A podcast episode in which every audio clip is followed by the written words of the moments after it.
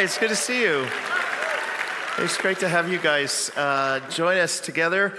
I'm speaking a little bit to the different campuses. It's great to have you guys join us. Awesome to be back here in Elgin, and I'm looking forward to studying God's Word with you. So, look, I need you to turn your Bibles to Matthew 25, Matthew 25, verses 14 to 30.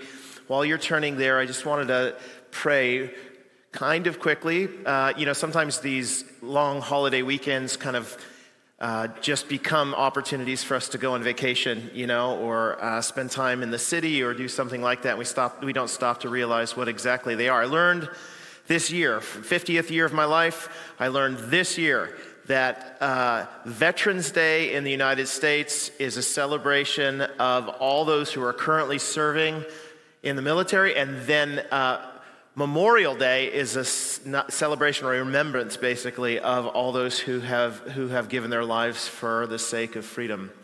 So I wanted to spend just a couple of minutes just thanking God for uh, our country and certainly thanking God for all of his providence uh, even today. And ultimately, I want to ask him to do away with war altogether. So let's, uh, let's pray together. Father, I'm, I'm, uh, you know, I'm standing here on a platform in front of a bunch of people, and nobody wants to come and arrest me today.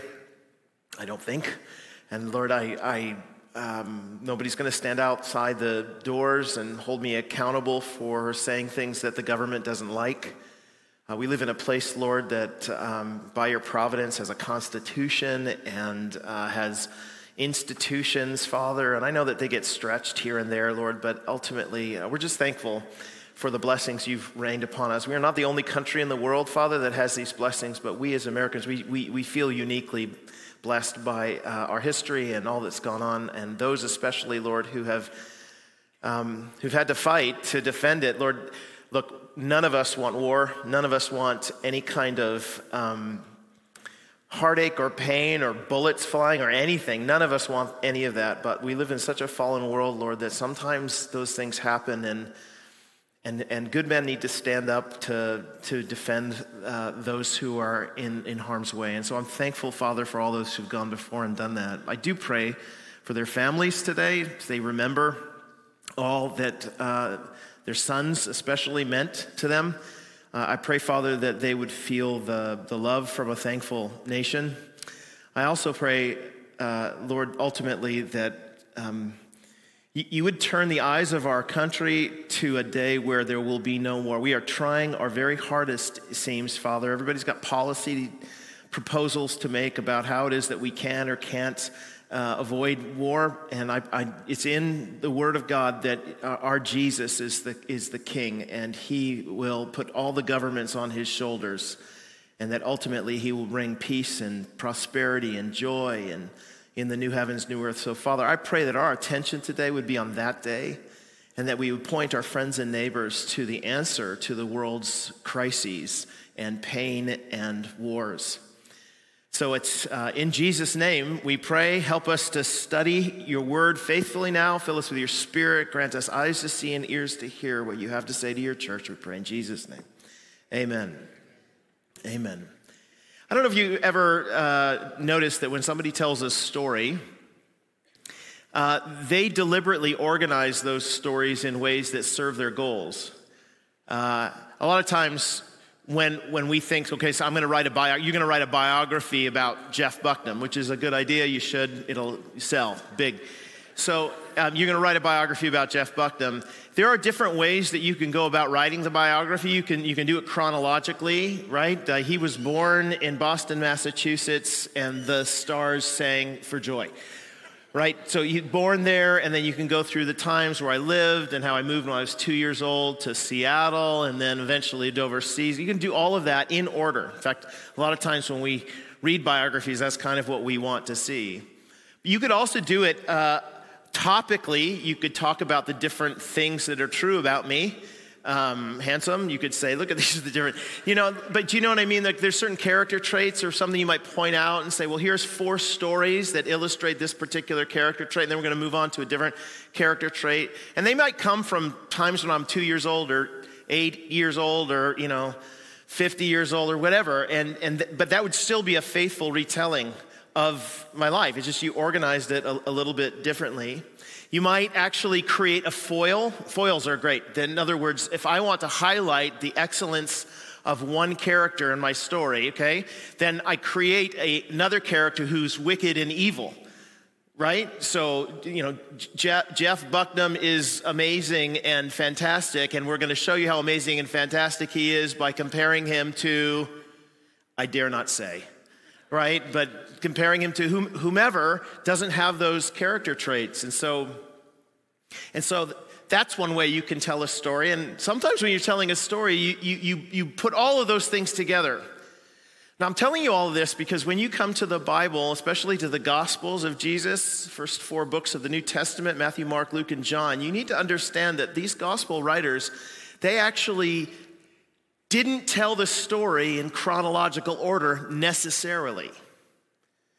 Oftentimes, they did tell it in somewhat chronological order, but they would sometimes cluster stories all together to make a, make a point.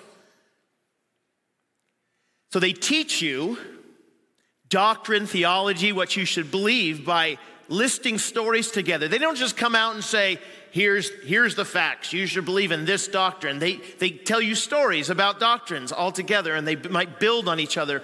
I'm telling you all this because this passage in Matthew 25 that we're going to study in the next few minutes sits in the middle of four stories that build on each other, all of them talking about the return of Jesus. They're trying to answer the question what should we be doing? while we wait for his return? What will it look like when he does return? kinds of things matter. And so you have these really interesting stories. They go in f- order. Uh, the, the first one is the parable of what we call the wicked servant, wick, serve.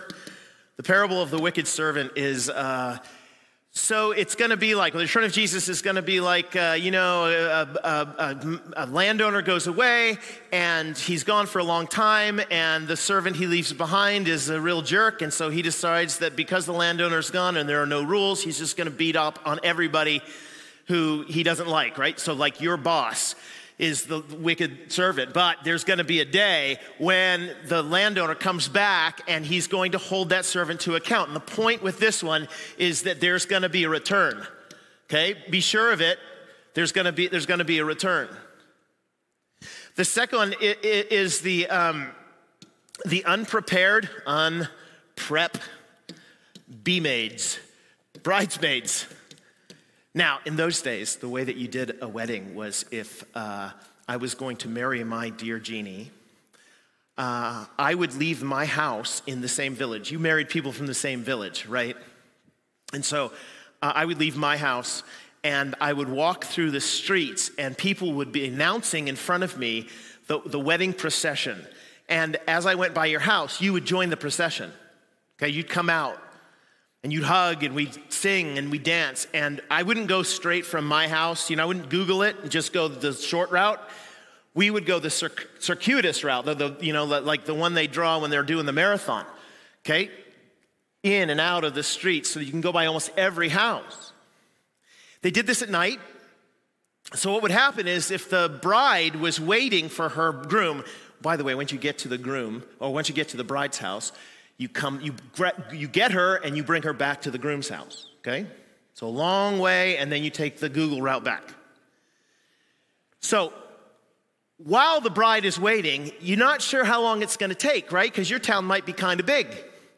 Or there might be lots and lots of people who come out, and you can never tell what a crowd's gonna do. Maybe they're singing and dancing a little too much, or I don't there's lots of different things that can go wrong. And so these bridesmaids, their job was to hold these lanterns, and their lanterns had to have enough oil in them to last until the, the groom came for his bride. Well, in this story, these bridesmaids are all ready, but it, the groom is taken forever to come, and so they fall asleep. And five of the bridesmaids out of the ten, have, when then they wake up and the groom is there, they have enough oil in their lamps to keep it burning, but the other five didn't prepare. So they're like, give us some of your oil to the, to the ones who have it. And they're like, no, we won't have enough. You go, go to the shop right now. And so they take off to the shop. But by the time they get back, they're back at the groom's house and the door is shut. The moral to the story is he's going to return. You better be ready right? And then the third one is this one that we're going to study today. It's the parable of the talents. And the question about the parable of the talents is basically about another landowner who gets three guys and he gives them, as you're going to see, he gives them different responsibilities and he goes off and he comes back, he holds them to account. And the point of this parable ultimately is uh, what do we do while we're waiting? What do? What, do we do while we're waiting? Well, do we sit there passively with our lamps? Oh, I wish he'd get here. Between, in other words, between the time when we're living right now to the moment when Jesus returns, what should mark our lives?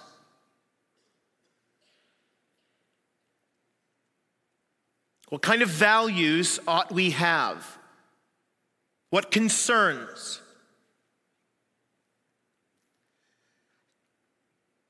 Enter the parable of the talents. So, look, here's what I want to do. I actually want to uh, tell this story, and then I want to just give you three reflections at the end. I'm just going to tell the whole story as we go. We're going to read it together, give you a little bit of the background. It's a really fun little story. So, here's the beginning of it Matthew chapter 25. For it will be like a man uh, at the return of Jesus, okay? It will be like a, a man going on a journey. This man is not any normal man, as you'll see. He's a rich guy, okay?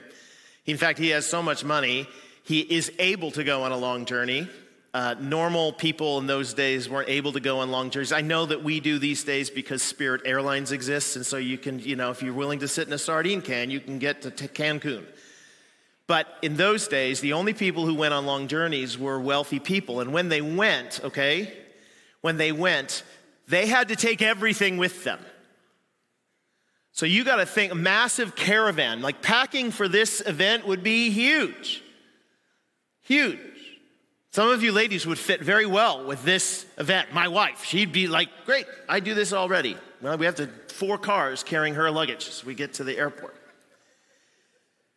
So you've got this massive caravan. You've got to make long plans. It takes a long time to get places. You don't have a car or a train. You might have a horse or some sort of animal that you're able to ride, but you're only able to get what, 15, 20 miles a day, maybe? You got to stop because there's lots of people with you and servants and all sorts of stuff. And so when it says it's going to be a man going on a, on a journey, you, you need to know that it, this journey is probably going to take a long time. It's going to be treacherous. Some guys don't come back from this because if you're Robin Hood, uh, who are you going to rob? The guy who's sitting in his house or the guy who took all of his stuff out onto the dangerous road? Dangerous road, yeah. You guys would stink at being Robin Hood because you didn't answer that. For it will be like a man going on a journey who called his servants. This word actually in the original language here is slaves. Those of you who are new to the Bible, the New Testament was written in Greek, and so sometimes the translations are a little different. So this word means slaves. They, they are his slaves. Slavery in that time uh, was not like what we think about slavery, it's not like race based. Usually, the way people became slaves in that time is that they, they defaulted on their, on, on their borrowing. So if uh, I owe you a certain amount of money, and I'm unable to pay it because of a series of, you know, inconveniences, or I made some bad, I, I decided to invest in Netflix or whatever. So, I, and everything fell apart. I owe you all this money. I, you're going to say to me at this point, well, since you don't have it, I'm going to put you in the dishwashing pit, right? You're going to work it off. You're going to be my slave for the next period of time. Now, I'm a remarkably gifted person. So you're not gonna want me just in, I'm kidding, by the way. I, I, you don't want me just in the dishwashing pit. Let's imagine that I'm really good with numbers, which I'm not, but imagine I'm an accountant or something like that. You're gonna be like, man, this is not a good idea to put him in the dishwashing pit. I should put him in charge of my stuff. So remember the story in the Old Testament of Joseph? He gets into this guy's Potiphar's house, and all of a sudden he's in charge of everything. Well, that's because Joseph's a really, really like he's a really gifted guy. So, this is an era where you have a lot of very skilled slaves, people who have real talent.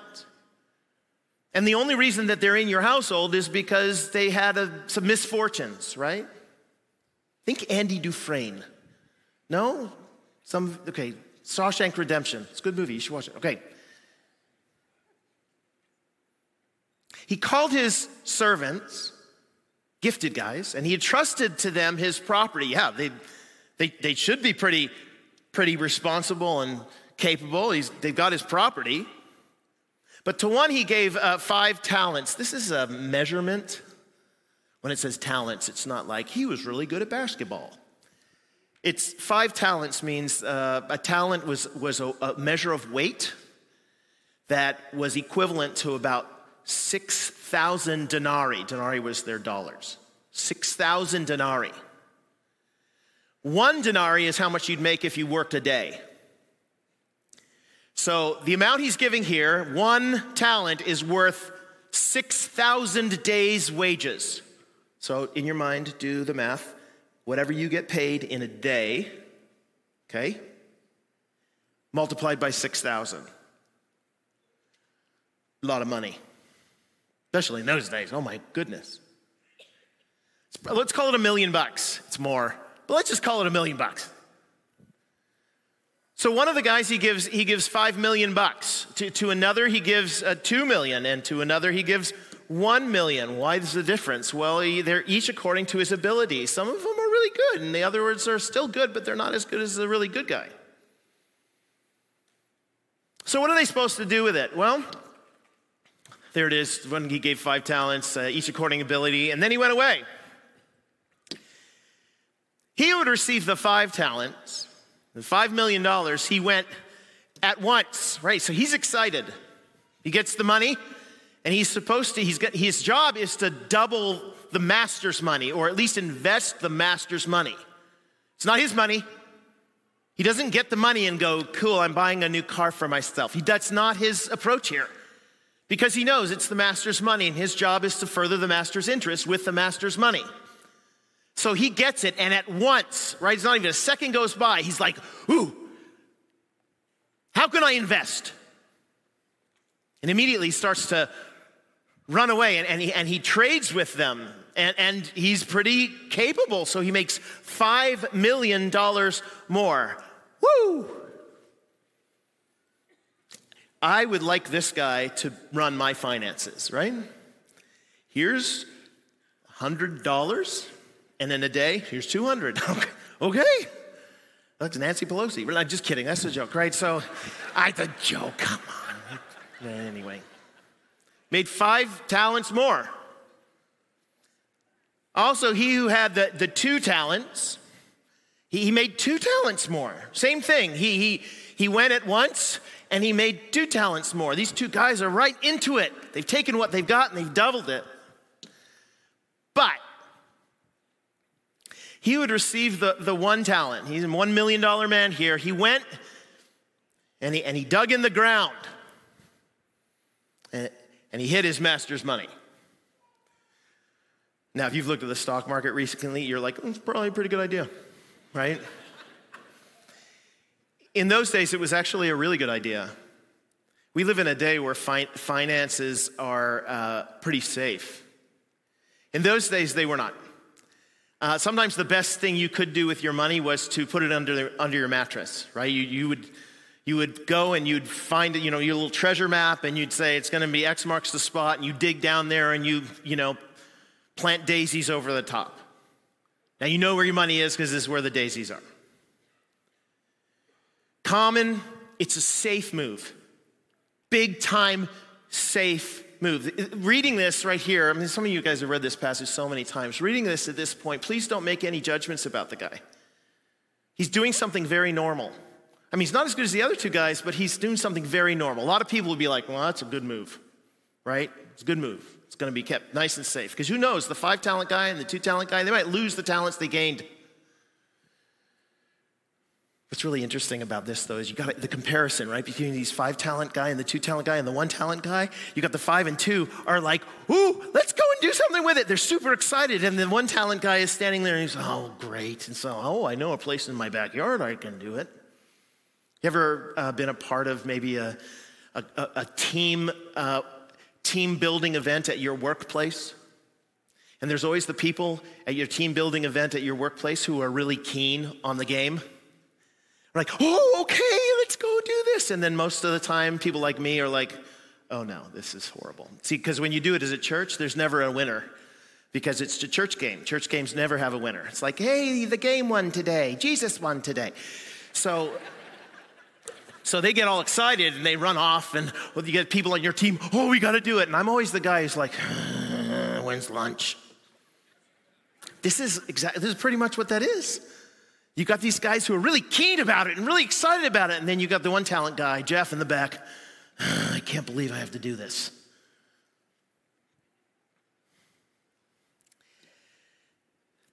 After a long time. So uh, you, you need to know that there is a significant gap of time between the last verses and what's going to be said next. I don't know how long.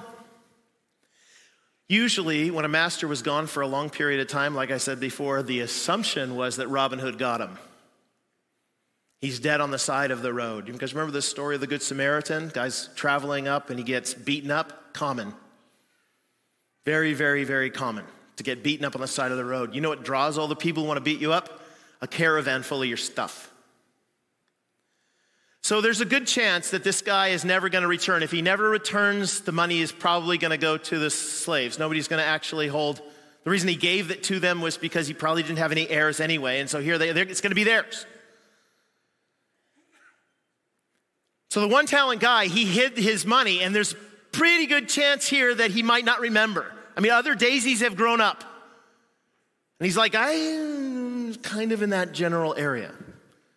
But after a long time, the master of those servants, he came and he settled accounts with them. He's in his office, burgundy chair, cherry wood cabinet.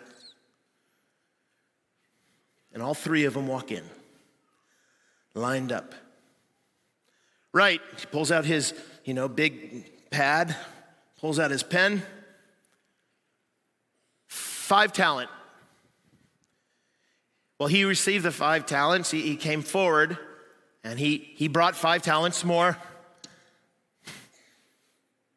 And he said uh, to the master, You've delivered me five talents here. I, I've made you five more.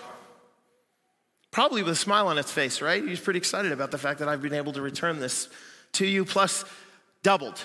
And his master said to him, Yeah, that a boy. Well done, good. And notice what he calls him you're a faithful servant. You've been faithful over a little. I, I, I, will set you over much. In other words, I gave you some, right? I gave you some. You used it for my purposes, and you've got now some in return. What is it supposed to be used for? What you're going to get in return? To give. So you're giving to get, to give, to get, to give, to get. To... That sounds like a sermon I preached recently, but you should remember it, okay? You've been faithful over a little, I'll put you over much. Enter the joy of your master. He's, the joy is probably, hey, I want you to share in my banquet. I want you to be a part of my family. I want you to sit at my table. I want you to experiencing all the blessings that are mine. All the wealth, all the stuff, all of it. I want it to be with you and you with me. Well done indeed. And he also, who had, had the two talents, came forward saying, Master, you delivered to me two talents here. I have made two talents more. It's exact same language. The only difference is the number two and the number five. And he said, Well done, good and faithful servant. You've been faithful over a little, I'll set you over much. Enter into the joy of your master. So the two guys are standing over in the corner, you know, they have there's a pile of money bags. I always think it's the Scrooge McDuck, you know, all the money bags on the table there. Seven of them, in addition to the seven that had already been given, covering the debt. But there's one more to go. He would receive the one talent, our $1 million man. He came forward, and here's what he said Master started the same way. Master, I knew you to be a hard man, What I mean, Master, is uh, you reap where you don't sow, and you gather where you scatter no seed. Uh, you seem to have a knack of producing something out of nothing. You are the best businessman I know. And I know you well enough to know that your standard for what you expect me to do is way up here, like akin to what you would do. And there is no way that I am ever going to meet that standard. I don't care how long I work, I'm not going to be able to meet your standard. So I was afraid.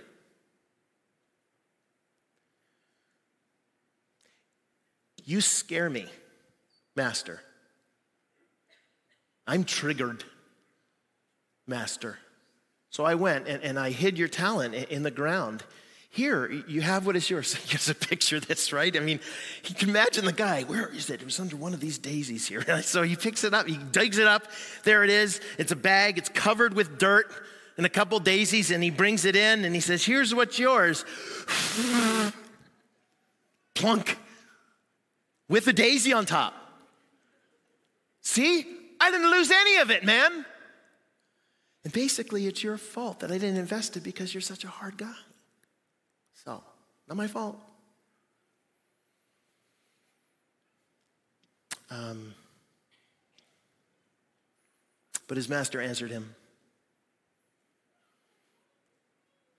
I'm so sorry, I'm a hard man. I feel bad for you that you work for me. No, no, no, uh, you're a wicked and slothful servant. Dude, you're lazy. That's the issue. The issue is not me, the issue is the fact that you're lazy. The issue is the fact that you didn't want to put the work in with what it is that you had. You wanted to go and watch the football because it's easier just to bury the stupid thing in the ground, leave it there, and just do nothing with it. Just sit on it and act like I don't even exist. That's, that's what you did. You knew that I reap where I've not sown and gather where I scattered no seed. Like you knew that I'm industrious and profitable. Well, why didn't you? You ought to have invested my money with the bankers at least. And at my coming, I, should have received what was my own with interest. I don't want the daisy. I want you to have made something out of what I gave you. So here's what we're gonna do we're gonna take the million dollar from him and we're gonna give it to him who has who has the 10 now.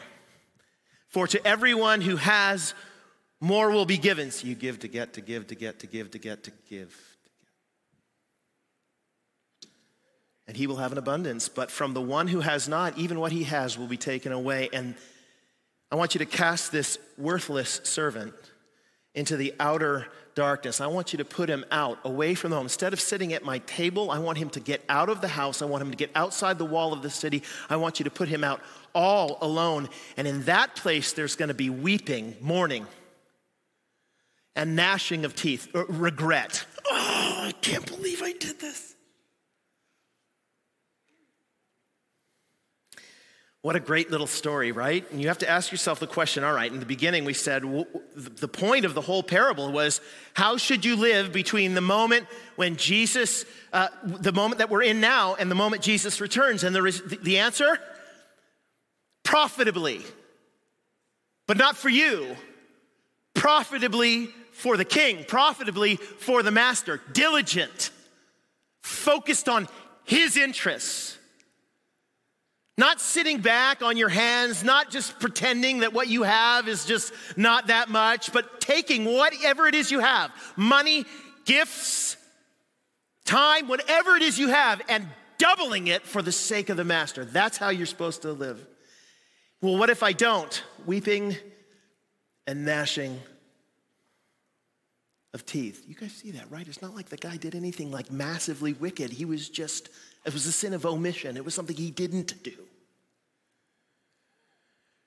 All right, so here are my three reflections. In light of all that we just saw, number one, although it looks a long way off, the master will return to settle accounts. You and I know it looks a long way off, right? I mean, uh, it, it's pretty common for us not to think about the return of Christ every day. We, what we think about every day is we got to get the wash done, we got to get the car uh, fueled up, we got to We gotta, we gotta, we gotta. Gotta get to work, get to the kids' baseball game. We gotta, that's what we think about, the immediate stuff. Very rarely in any day do we think, you know, Jesus could return in a few minutes. Usually doesn't cross our mind. The only time it actually really crosses our mind is when someone like me stands up and talks about it. The church even doesn't really talk about it anymore because I don't know if you, many of you old enough in the church to remember back in the days that when you went to church, you used to get what we call a fire and brimstone sermon. Right? You're going to hell, all of you are in hell, and there's a hell for hell. And you come, come back next week, and I'm going to share with you about hell. And then they, you hear it over and over again, and so people got to the point where they're like, "Oh my gosh, this is so like stop." We, we understand there's a hell, there's a judgment. We understand that Jesus is going to come back and hold us account. We understand all of that. But man, stop trying to scare us into heaven. And so in churches now, for what we just don't talk about it anymore. We, we try to talk about the love of Christ or anything like that. But I, I just got to tell you, man, that there is a lot in the New Testament about the return of Jesus. And the reason it's shared so often is that it's supposed to be a motivation for you and me to think about how we live today. See, that day is supposed to dictate this day. So you have these passages uh, all over the place. I'll, I'll, just share a couple of them with you. Uh, if you're a pastor, one of the first things you learn in pastor school is this passage of scripture. 2 Timothy chapter 4. I charge you, says Paul to his protege Timothy. I charge you in the presence of God and Christ Jesus, who is to judge the living and the dead. And by his appearing and his kingdom, which he will bring when he appears. In other words, Pastor, everything you say from a pulpit to the people in your congregation one on one, everything you say will be measured and held to account by the one who judges the living and the dead. And in light of all of that, preach the word. what if it's hard? In season and out of season. Reprove, rebuke, exhort with complete patience and teaching. Yeah, people might not like it at the time, but man, your job is to tell the truth because God will hold you to account. And on that day, what do you want to hear him say? Weeping and gnashing of teeth, outer darkness, or what do you want him to say? You want him to say, well done? Uh, same thing. First Thessalonians chapter 5, Paul writes, For you yourselves are fully aware that the day of the Lord, that's the return of Christ, the day of the Lord will come like a thief in the night. While people are saying there, there's peace and security, then sudden destruction will come upon the thieves don't announce their arrival like if they're good at it, they don't knock on the door, hey, I'm here to steal everything. They show up when you don't know they're coming. Well, just same thing as the day of the Lord. It will come upon them as labor pains come upon a pregnant woman. Woo! Honey, I think I'm in labor. Not me. I mean, that's what I heard my wife say at one point. They come upon a pregnant woman and they'll not escape. But, but in fact, do you love that? Pregnant woman who don't escape. Amen. They don't escape. But you are not in darkness, brothers, for that day to surprise you like a thief. You, you are all children of the light, children of the day. We're, we're, we're not of the night or of the darkness. So then, let us not sleep as others do. Let us not be passive. Let's not just be drowsy with the way that we live, but let us keep awake and be and be sober be diligent and alert and ready. Using all the things that we have for the purpose of the one who is returning and who will hold us to account.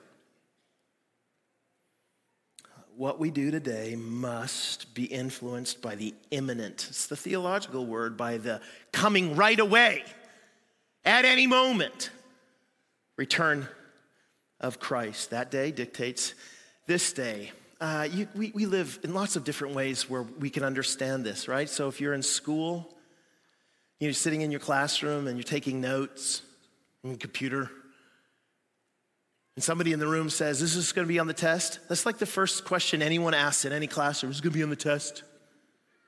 And the professor says, If he's smart, he says yes. The answer to that question, professors, is always yes, right? They'll listen if you always yes. This is going to be the test? Yes. Because people pay attention to what's on the test. They're trying to curate for themselves in their mind what kinds of things do I need to focus on in this class? Can't focus on everything. Yes, you can. But you can focus on everything. So I need to know the bare minimum that I need to know in order to get the passing grade so I can get the degree and go and work at whatever. So what's on the test? Right, so in other words, you're, you're going to live in this class based upon the exam that's coming at the end. Yes, right, right.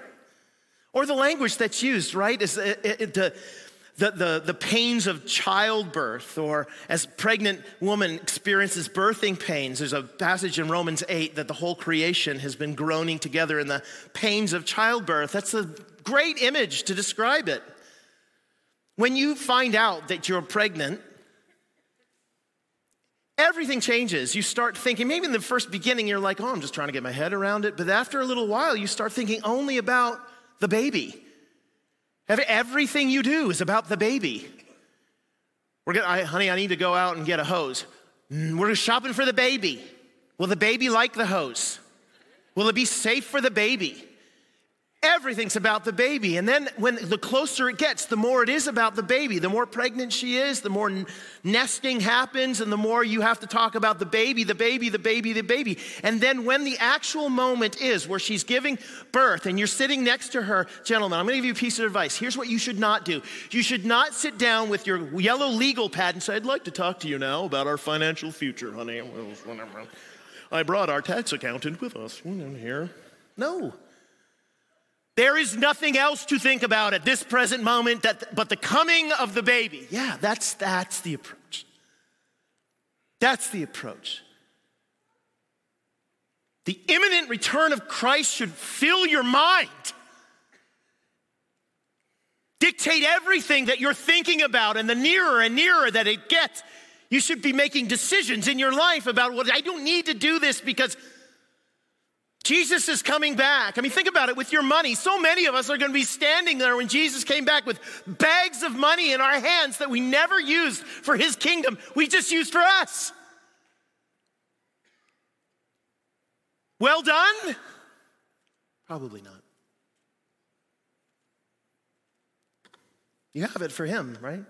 Because that's the second one here. Um, first one, although it makes looks a long way off. The master will return to settle accounts. But the second reflection is well, what we have is from the master. It's supposed to be used for his interest. There's never a moment in this entire story where the slave says to himself, Now that I have this money, it's all mine. I'm getting out of here. I'm going to go build me a house by the river. He knows intuitively that, listen, this is not your money. You know that. You're a slave. He's the master. Therefore, he gave it to you to steward. To use for his benefit. Um, there's a phrase that I would love all of you to know. It's called practical atheism. I think actually the, the Christian church today uh, has a problem with practical atheism. Here's what practical atheism is it's not the belief that God, there's no God. Most of the people you talk to in the church would be like, Of course, I believe there's a God. That's why I'm here on a, I sing the songs on Sundays. Practical atheism is living like there's no God. I don't care about what your profession is. Practical atheism is, practically speaking, I don't really give much consideration to God or what He's doing. Here's the reason I bring it up. There are uh, the passages that talk about um, money and possessions in the scriptures have this weird mark of practical atheism to them. Like that the problem that Jesus is trying to address in the lives of his followers is you guys are prone to practical atheism when it comes to your money and possessions. Look, remember that story that we started with in, in, in Luke chapter 12, the rich fool? Uh, the land of a rich man produced plentifully. How did it produce plentifully, by the way? Is it just that he stood over the top of the, it and said, Come on, you grow? Or like they do these days with the plant, plant, you are so good. I love you, plant. I think you're great. Here's a little more juice. I'm gonna put some Kool Aid in it next time. Grow up, plant. No, it, it, it, happened because someone made it happen. But that's not mentioned in the story because why would it be? This guy's problem is he doesn't really think a lot of anybody else but himself. Uh, he thought to himself, Got all this stuff, uh, what shall I do? For I have nowhere to store my crops. And he said, I will do this. I will tear down my barns and I will build larger ones. And there I will store my grain and my goods. And just in case you didn't miss the fact that he only thinks that he's the one in the room. And I will say to my soul, soul, he's addressing himself. I'm just going to say to you, soul, yes. You, you have ample goods laid up for many years. Relax, eat, drink, be merry. I mean, it's like the, he's a practical atheist.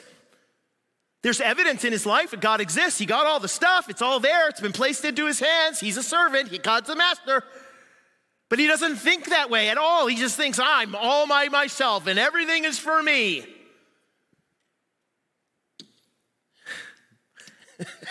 and then God ruins it. But God said to him, You idiot. This night, love this line. This night, your soul, remember the guy you were just talking to? This night, He is going to be required of you. And the things you have prepared, whose will they be? Oh man, there's other people in the world, and there's a God who exists. Your problem, rich fool, is that you're a practical atheist, and your practical atheism is driving you to do things with your money and possessions that is wicked and foolish.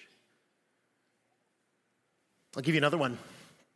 Um, this is a passage in, in James chapter 4. It's about planning. Just listen to it. Um, James says, Come now, you who say, listen to what he's addressing. Uh, today or tomorrow, we're going to go into such and such a town. I don't pick your town. We're going to go to New York. And we're going to spend a year there. And we're going to trade there. And we're going to make a profit. That is basically every business plan I've ever seen in my life. That is the five year plan. That's your vision board, man. It's on your wall. Here's what I'm going to do over the next little while. But you, you, you don't know what tomorrow will bring. Uh, could bring like a easy to transmit virus or something. What, what is your life? Look, you're a mist that appears for just a little time. You know, that fog that hangs over the valley in the mornings until the sun comes and burns it off. You're a mist that appears for a little time and then vanishes. See, instead, you ought to say, if the Lord will. See, the problem with your planning is you left someone out. I mean, you acted like you're in charge of the whole world. You think that you can do everything that you plan to do. And if it doesn't work out, it's because you didn't plan it right. No, no, no. If the Lord wills, we will live and do this or that. As it is, you boast in your arrogance, your arrogance to believe that you're in charge of everything, and all such boasting is evil. You see his point? Don't be a practical atheist in your planning. Don't be a practical atheist in your living. Don't be a practical atheist with your money and possessions. So, so, so we often use our money like practical atheists. We think we earned it by the sweat of our brow and by the wisdom of our excellent planning. But all we have is from God and to further God's interests. It's yours because He gave it to you for Him.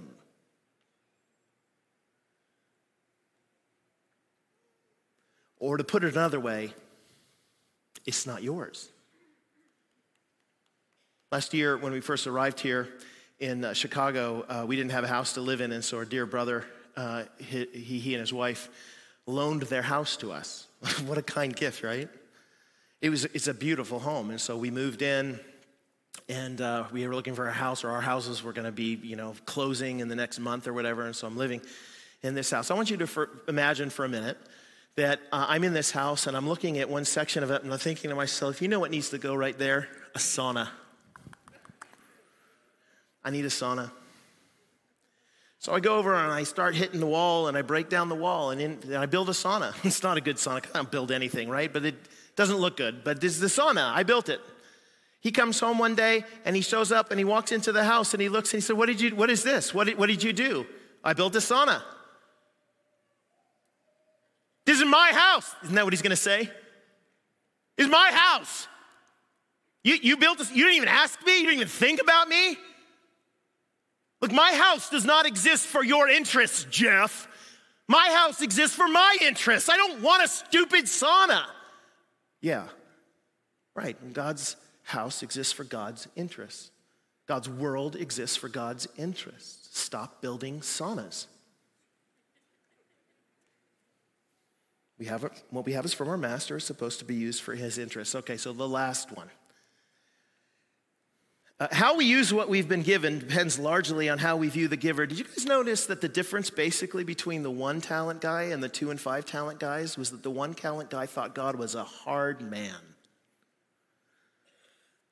Like his view of God was, oh, great, now you're putting me in a situation where I have to do something to try to please you, stupid duty. I don't want to lose anything, so I'm going to go in the back and I'm going to bury it, and then I'm going to go do my own thing so that when you get back, I can just present it to you. I don't want to do this. It's just, ah, I can't believe that I'm in this situation. Whereas the other two guys, what? They went at once. Ooh, look at the grace that I've received from God. He didn't need to select me as the slave to have all of this stuff. He didn't need to place on top of me this responsibility, but look at how much he trusts and excited for me. So I'm going to go out and I'm going to respond to that grace with all of my effort. Two of the guys delighted in God, one of them thought it was a duty. Two of them thought God was a gracious and compassionate master, and one of them thought he was a hard, exacting, judging old man. Is it any wonder that they did different things, given how they viewed the giver? Look, just imagine as we finish all this, imagine that uh, you're, on, you're on a ship, uh, you're going on maybe a, a cruise. One of the bathrooms breaks, and all the guy, all the other people, they're all sick because you know it's a cruise and COVID. So so the captain comes to you and says, I need you to go clean these toilets. You know what your attitude is going to be? $8,000. How dare he? Let's imagine that the next day, I mean, you do clean the toilets, but the next day, uh, you, you, guys are the big horn blows, and you look down, and there is a little raft, and Tom Hanks is on it, right? So you're, you're, you're excited, castaway, and you found him. And so he comes up and he's kissing the deck and everyone's hugging him and oh my goodness. And he goes and he cleans up and he comes back out onto the deck and he's, he's so thankful. And the captain says, okay, we need to have the toilets cleaned again today. What does Tom Hanks do? Oh, I'll do it. Or if he's asked to do it, what is he going to do? Okay. At least I'm not on an island about to die. I can deal with toilets, man. Well, what's the difference between the attitude? Well, basically, what happened to them, they, the, the, attitude they had toward the work itself and the one who's asking them.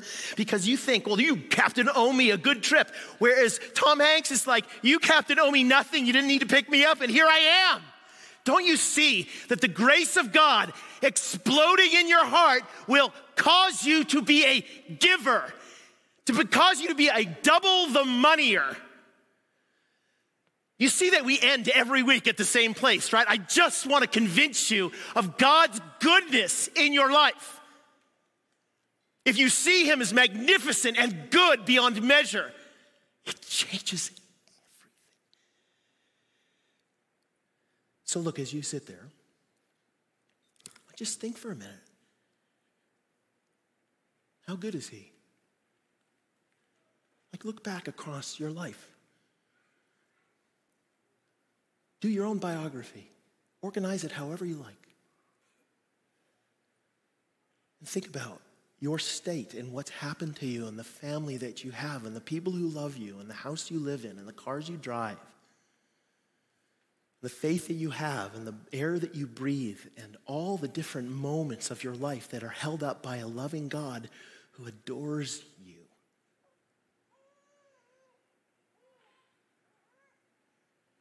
He is so good.